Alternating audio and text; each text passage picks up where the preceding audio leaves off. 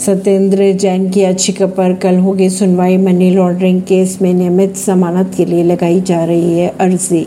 बात करें अगर शीर्ष अदालत की तो 25 सितंबर को जैन की अंतरिम जमानत की अवधि 9 अक्टूबर तक बढ़ाते हुए उसमें कहा गया था कि सर्वोच्च न्यायालय में लंबित कार्रवाई क्यों मामले की सुनवाई में देरी का ज़रिया न बनाया जाए। दिल्ली के पूर्व मंत्री सत्येंद्र जैन के खिलाफ धन शोधन के मामले में उनकी जमानत याचिका पर उच्च न्यायालय सोमवार को करेगा सुनवाई। परवीन सिंह नई दिल्ली